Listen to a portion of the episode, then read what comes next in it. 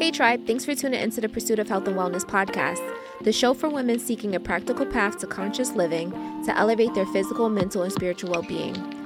I'm your host, Sierra Corbett, an experienced holistic health practitioner. Every episode, I'll share with you tips and tricks that I've learned from my career in educational holistic health. I'll also introduce you to experts within the wellness field in order to help you create a wholesome lifestyle where you can feel good from the inside out. I'm so glad you're here and have chosen to invest in yourself. Let's get going.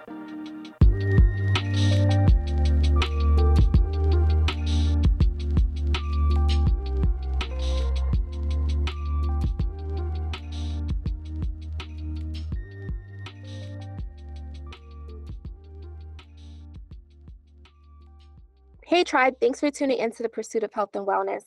Today, we're talking about sleep. According to the National Sleep Foundation, more than 60% of adults report having some sort of trouble sleeping more than once a week. And it's estimated that as many as 70 million people in the United States have a sleep disorder.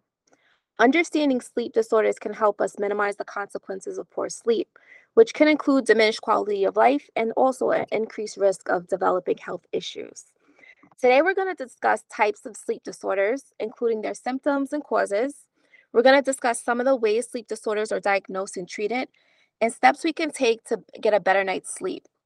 Joining us today to help shed light on this topic is certified sleep specialist and sleep coach, Dr. Angela Holliday-Bell. Hello, doctor. How are you? Hello, I'm well. Thank you so much for having me on the show. Thank you for being here. We really appreciate your contribution to the Pursuit of Health and Wellness podcast, and we really look forward to learning more about how to improve our quality of sleep. So, can we get started by first you introducing yourself? Um, let us know where we can find you online and also familiarize us with the type of services you offer.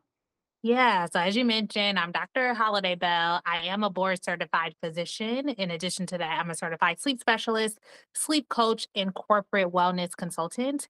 And so I provide different services based on the individual or company's needs. So I do one on one consulting with individuals who suffer from a range of sleep issues, from your um, person who just has sleep that's not quite right and they don't really know how to fix it, but maybe it hasn't been going on for too long. They just know that they're not getting the sleep that they need and they're not waking up refreshed. We do kind of a one on one, one time comprehensive assessment where I assess for certain sleep disorders that I'm sure we'll discuss later in this show, as well as look at their sleep schedule, medication, substances that they use that might be contributing to their sleep issues. And then I give them a personalized sleep plan for them to go ahead and implement.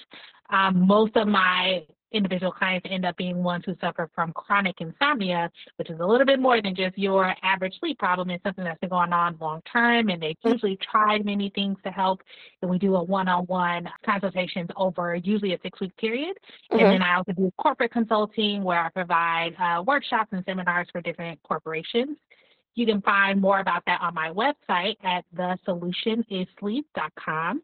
I also like to be entertaining, educational, informative on some of my social media sites. So on Instagram, I am the sleep underscore MD. And then you can also find me on LinkedIn just under my name, Dr. Angela Holliday-Bell. Okay. All right. So you mentioned that um, you work with clients that have chronic sleep insomnia. When it comes down to sleep, what are signs to look out for that lets us know that we're not getting enough sleep? And at what point do we seek a professional for that help? Yeah, so there there are definitely some telltale signs of insufficient sleep. The first and I think mo- most obvious one is just if you're feeling tired throughout the day. Um, honestly, if you're getting a good night's sleep, barring any other medical conditions that might be contributing, you should have enough energy to get through your daily activities without necessarily needing a nap or caffeine to sustain you throughout the day. If you feel like you're constantly groggy and tired and just trudging through your day, that's probably a sign you're not getting enough sleep. Some other more subtle signs are things like waking up with headaches in the mornings. Um, mm-hmm. Um, so if you notice every morning you're waking up and you have a headache, usually frontal in nature, kind of right along the forehead, that can be a sign. If you're not as productive as you uh, want to be, that can be a sign that you're not getting enough sleep. If you feel like you have to nap throughout the day in order to just make it through to your normal activities. Or if you feel like you have to have caffeine in order to make it throughout your normal activities, all of those things are signs that you may not be getting enough sleep and might be time to do something about it. Now, once you try to do something about it, which for some people it simply means prioritizing sleep, go to sleep. Most people who don't get sufficient sleep is because they don't try to, right? Like they leave sleep to the end of the night, they get six hours and they're tired at the time. Try to get eight hours and see if that helps. But if you're someone who said, you know what, I try to get more sleep and I'm not able to do it, or you're someone who says, I do get enough sleep, so I'm sleeping eight hours, but I'm still so tired, I'm still waking up with these morning headaches, then it's the time to reach out to a professional. Okay. All right. So, what is the major difference between a sleep disorder versus just having, you know, just normal problems with falling asleep? Like, is there a defining point where it's like, okay, this is absolutely a sleep disorder? Yeah, definitely. So I would even I would categorize sleep disorders into two different buckets.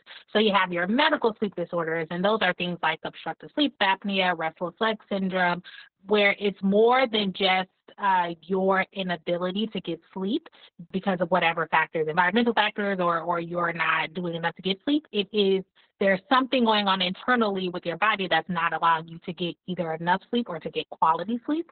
And then there is your there are your more cognitive behavioral disorders like chronic insomnia, and that there isn't anything necessarily medically wrong. There's no lab, no study that would identify the problem. However, it is something that requires more in-depth cognitive behavioral training to treat, um, as opposed to your sleep problems that you just have you know, problem falling asleep a couple of nights, or you're going through a stressful event, so it's harder for you to fall asleep, or again, you're just not giving yourself enough opportunity to fall asleep. That's not really a disorder because it's not something that is uh, necessarily out of your control to change with the right measures. So, are you noticing any trends in your practice? Are there any sleep disorders that are more common than others? I know you mentioned a few, but are there some that are just way too common when it comes down to the clients that you work with? Yeah, let's say the most common for who I work with are uh, clients who suffer from chronic insomnia. Another huge one, and one that is often not identified, is obstructive sleep apnea. And so that is a condition where there's something obstructing or blocking the airway such that uh, there's not enough oxygen that gets to the tissues while you're sleeping. Hmm It often presents itself as snoring throughout, loud snoring throughout the night, pauses in breathing, uh, known as apneic events from our standpoint. And what that can lead to is chronic insufficient quality of sleep.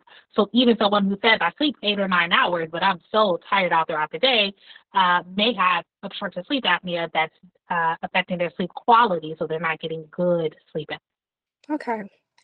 And um, for the individuals that don't necessarily have a sleep disorder, but do sometimes have trouble falling asleep or staying asleep, what are some ways to fall asleep faster and stay asleep? So the the number one thing that I recommend for anyone who's struggling with sleep issues, whether it's more short term or long term, is to first start by having a regular sleep schedule. What this means is waking up, which is the most important, actually even more important than going to sleep, waking up at the same time every day, including the weekends. And to be fair, by same time, I mean within an hour of uh, the same time each day. And that's because our circadian rhythm is that 24 hour cycle that governs our levels of alertness and tiredness that we feel throughout the day. And the best way to entrain that or to make it so that we feel awake when we want to, and feel sleeping when we want to, is by keeping our schedules consistent when hmm you're inconsistent with your schedule, it throws off your circadian rhythm and it doesn't know when you should be feeling alert versus tired. And it makes it harder to have that same consistency each night. So it's important to wake up at the same time, try to go to sleep at the same time um, each night. The other thing is to make your bedroom and your bed a sanctuary for sleep. So what I mean by that is, you know, making it comfortable, making sure that it's relaxing, but also not doing other activities in your bed besides sleeping. So things like working is a huge one. I see so many people, especially people who work from home, who are on their laptops and answering emails and doing all these kinds of things in the bed. And what that does is dilutes the relationship that your bed has between sleep and the bed. Because you get in bed, it's like, oh, is this when we work? Do we get stressed out? Are we sending emails? Are we talking on the phone? Are we eating? Um, and it doesn't know what you're going to do. So you really want to make sure that you're only sleeping and doing certain adult activities in your bed so that as soon as you get in your bed, it's a stimulus for sleep. And that makes it easier for you to fall asleep, sleep every day. Oh, okay. All right. So most people that I know at least are looking forward to on the weekend sleeping in. So do you not recommend sleeping in on the weekends? You know, I don't. And, and I will say this. So there are some magical creatures who can sleep at any time, anywhere, don't have sleep issues. Their head hits the pillow, and whether it's five hours later than normal or two hours earlier than normal, they sleep fine. If that's you, more power to you. I wish I could be that person. Don't change a thing. Like, I'm to right, fine. Um, but for the majority of us, that really isn't the case. So a lot of us tend to have some sleep issues. I would say if you are struggling with your sleep, if you're not one of those small minority people who can do that, then unfortunately it's not a great uh, idea to sleep in on the weekend. This is coming from someone who absolutely loves sleep. I'm a night owl by nature. So in order to deal with the schedule that, you know, the normal weekday has on me, I have to go against my normal circadian rhythm. So so I can't sleep in like I would otherwise want to biologically, but in order to keep my sleep uh, consistent and make it so that I'm falling asleep regularly and waking up regularly, it really is important. So I will sleep in an hour on the weekends. That's kind of my that's my sleeping in. But I would recommend no no longer than that. Okay. Okay. Great advice. All right. So, other than not having a sleep schedule, are there common things that people do that they may think are helping them, but is actually uh, hurting them and messing up their sleep patterns? Yeah, there definitely are. So one thing that people do, and it and it makes sense if you think about it, if you did it, if you didn't know better about sleep structure and how it works, is that many people will try to make up for poor sleep by spending more time in their bed. So let's say you're someone who's like, okay, I got into bed at nine and I was planning on waking up at six or something like that, and I couldn't fall asleep, and I only ended up getting five hours. So now I need even more sleep. So now I'm going to get to bed at eight to make Right. sure that you know I fall asleep a little bit earlier. The problem with that is the more time you spend in your bed not sleeping, the weaker the relationship is between your bed and sleep. Kind of similar to what I talked about before about doing other activities in your bed. Because what happens for those individuals is you get into your bed hoping to fall asleep. You're not falling asleep. You become frustrated. You get anxious. You get stressed out. Here we go again. Another night not falling asleep. I'm going to be so tired tomorrow. And your mind starts racing. And then you start to connect being in your bed with being anxious and stressed out and all of those thoughts it can become so significant for some people that they have what's called psychophysiologic insomnia, Uh-huh. meaning they can go throughout their day perfectly fine, be dog tired by the time they're ready to get in their bed. And as soon as they get into bed, they are alert, anxious, heart starts racing, and that's because there's such a strong connection between being in bed anxious that they're that they're not used to being able to fall asleep and relax. So it, it can create this vicious cycle. So I actually recommend only going to sleep when you're sleepy. That's why I said it's more important to have the consistent wake up time than the bedtime because if you're not sleepy by your bedtime, don't get into your bed. When Cool. you're sleepy, get into your bed, and then that makes it a stronger connection between getting in your bed and falling asleep. So that's one thing that's huge. Don't think that spending more time in bed is going to solve the issue because usually it's the opposite. A similar thing is when people wake up in the middle of the night and have a hard time falling back to sleep. They say, okay, I'm just going to lay here. I'm going to couch sheet. I'm going to try to force myself to fall asleep. And eventually I will go to sleep. And again, all that does is connect your bed with being awake and being anxious and stressed out. So really the key is if you are in your bed and you wake up and you can't fall asleep within 15 minutes, it's actually best to get out of your bed, do some relaxing activity until you feel sleepy again, and then get back into your bed when you're ready to fall asleep. And that helps to break that pattern of waking and then staying awake in the middle of the night. Wow. Okay. Wow. You just Yeah. taught me something about myself because I'm one of those people who I would go on my bed with no real intention of going to sleep. It's just I, I would lay down and then I can't sleep. The next thing I know, I'm up until like three o'clock in the morning. So Exactly. And it's so common, but people, and it, it's understandable to say, well, if I want to go to sleep, I should be in the bed, but it just doesn't work. That if your mind isn't ready to fall asleep, you don't want to stay in the bed struggling, tossing and turning, because that really just uh, creates an uncomfortable relationship between your bed and sleep. Let me say one other big thing that I know individuals do that they think helps their sleep, but definitely hurts it, is having a nightcap. So many people will have wine before bed or some other type of alcohol because it makes them sleepy and Mhm. they make it easier for them to fall asleep. And while that's true, alcohol is actually metabolized very quickly and then it becomes stimulating. So it will often make you sleepy before you are going to bed, but then when it's broken down, it leads to middle of the night wakings. It leads to lighter sleep, so you don't get uh, into those deeper stages as much. It Uh-huh. can make you wake up earlier than intended. So even though you're falling asleep quickly, you're actually getting poor quality sleep. So it's better to keep alcohol no more than three to four hours of your bedtime to help your sleep quality. Okay. Wow. All right, so I put out a question to my Instagram following and asked them. I mentioned that we were going to have this recording for the podcast and if they had any questions of, regarding sleep. So, one of the questions that I got was about snoring. I guess this person has an issue with snoring and his partner doesn't like it. Mm. And his question was, What causes snoring? And are there solutions that can help reduce snoring? Yeah, that's a great question. Snoring is is fairly common, and there are a number of causes, but I want to start with the most concerning of them. So, as I mentioned earlier, one big sign of obstructive sleep apnea is snoring, consistent snoring nightly. And when we think about snoring, it's not just the sound. This, when you breathe in and out, whether you're awake or sleeping, it should be a quiet process. It's just air entering your nose, going into your lungs, and going back out. Right. When there is obstruction to that flow, so when there's something that causes turbulence, the air going past that turbulence is what leads to the sound of snoring. Mhm. So the most concerning thing would be that there's something obstructing the airway enough that the air that you breathe in is not enough oxygen to get to your tissues that leads to the poor quality of sleep known as sleep apnea. If that were to be the case, then the way that we uh, manage that is by CPAP, some people may have heard of. It's a continuous pressure airway machine that provides pressure to your airway to overcome that blockage so that you're getting enough oxygen, you don't have the pauses in your breathing, and you're not snoring. Um, there are some dental devices as well that kind of realign your jaw or move your tongue so that they're not blocking it if that's the issue. But that's going to be the most important thing because that actually can lead to some significant health consequences down the line, like uh, pulmonary hypertension or high blood pressure, heart disease, and all other kinds of uh, arrhythmias or abnormal heart rhythms. So it's very important that you are assessed for that and get that treated if that's the case. Okay. But as long as that's not the case, there are, there are other things that can affect the airway. Sometimes it's just positional. So where the way you sleep, let's say on your back, and your tongue kind of falls back a little bit, or your jaw or mouth closes up a little bit, and it causes some turbulence of the airway, but maybe not enough that it's actually decreasing the oxygen or causing problems in your breathing.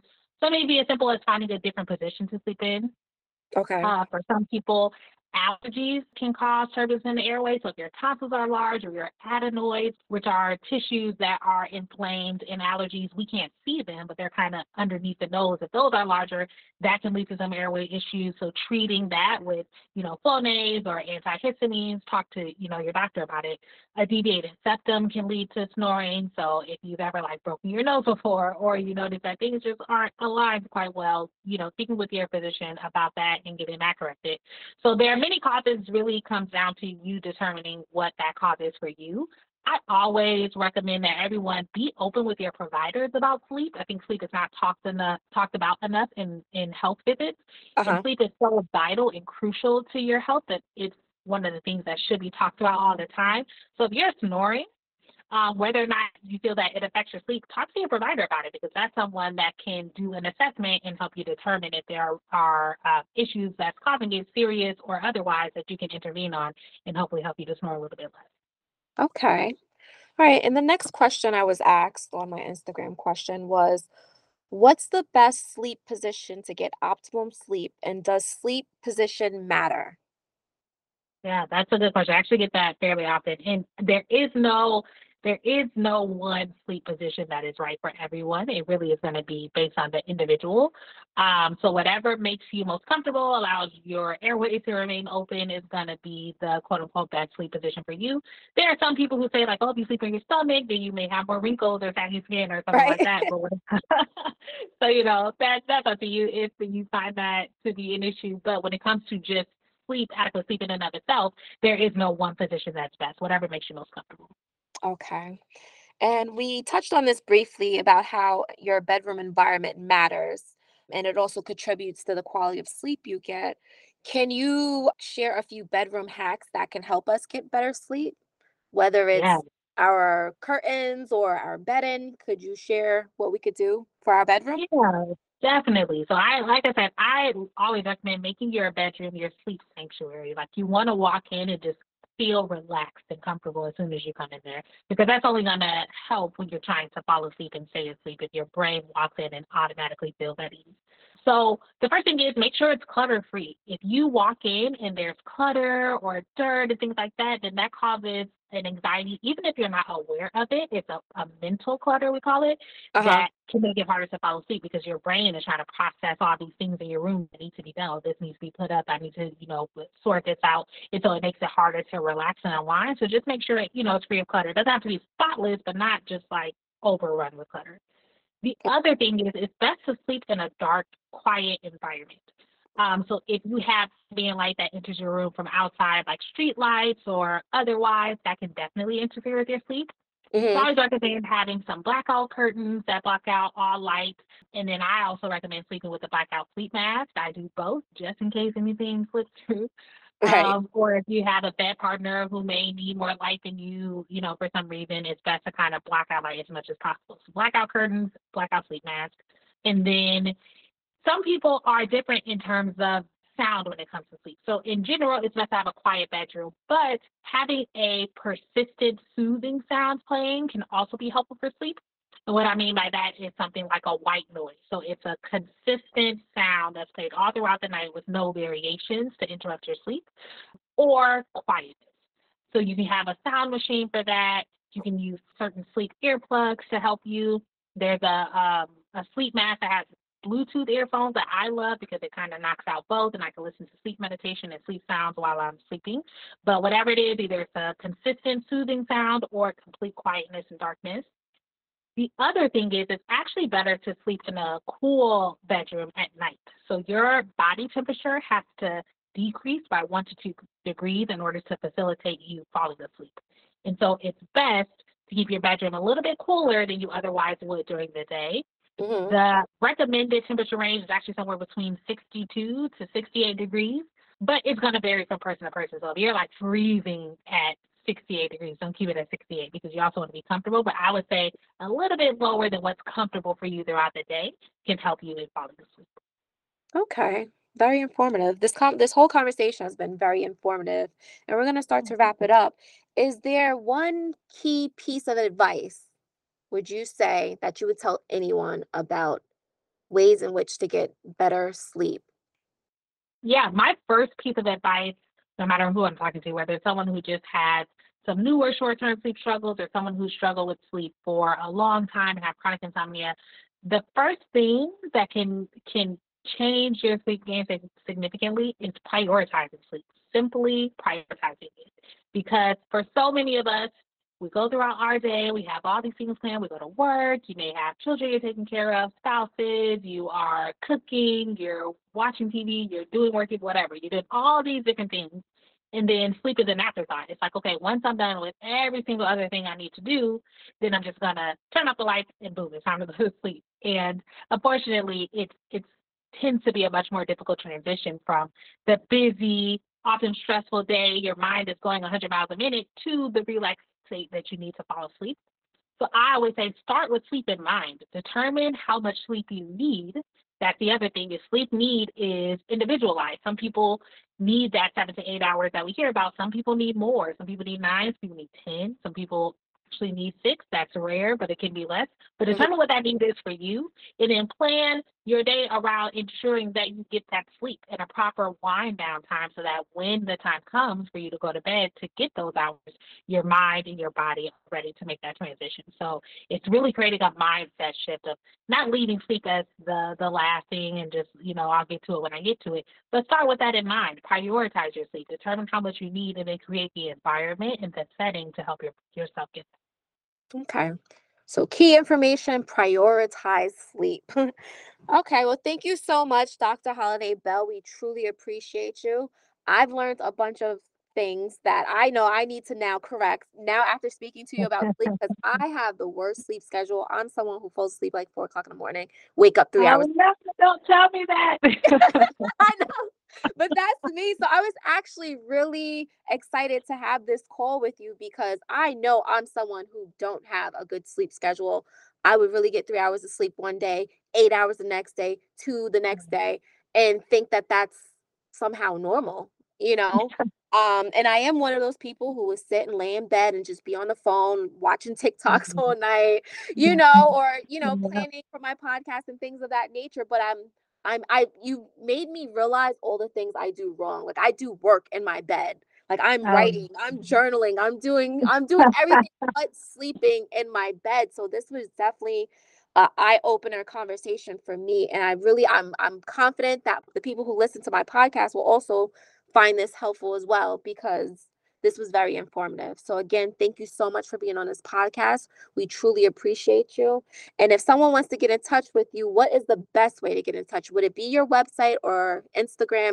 How do you want people to get in touch with you? Yeah, I would say feel free to reach out on Instagram. Again, that's at the sleep underscore MD. You can also email me at Angela Bell at the com, or feel free to go to my website. I also have a blog on my website that talks about a lot of different sleep issues, some of the sleep disorders we discussed, and methods to improve your sleep. So if you just want some uh, a little bit of a deeper dive into educational material, you can go on there. But feel free to reach out on any of the platforms. I'm happy to respond. Awesome. Thank you so much, Dr. Holliday-Bell. Again, we Thank you appreciate for having me. Absolutely. Take care.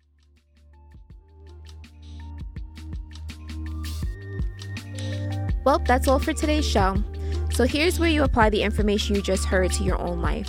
What changes will you start making in your life based on what you've learned today?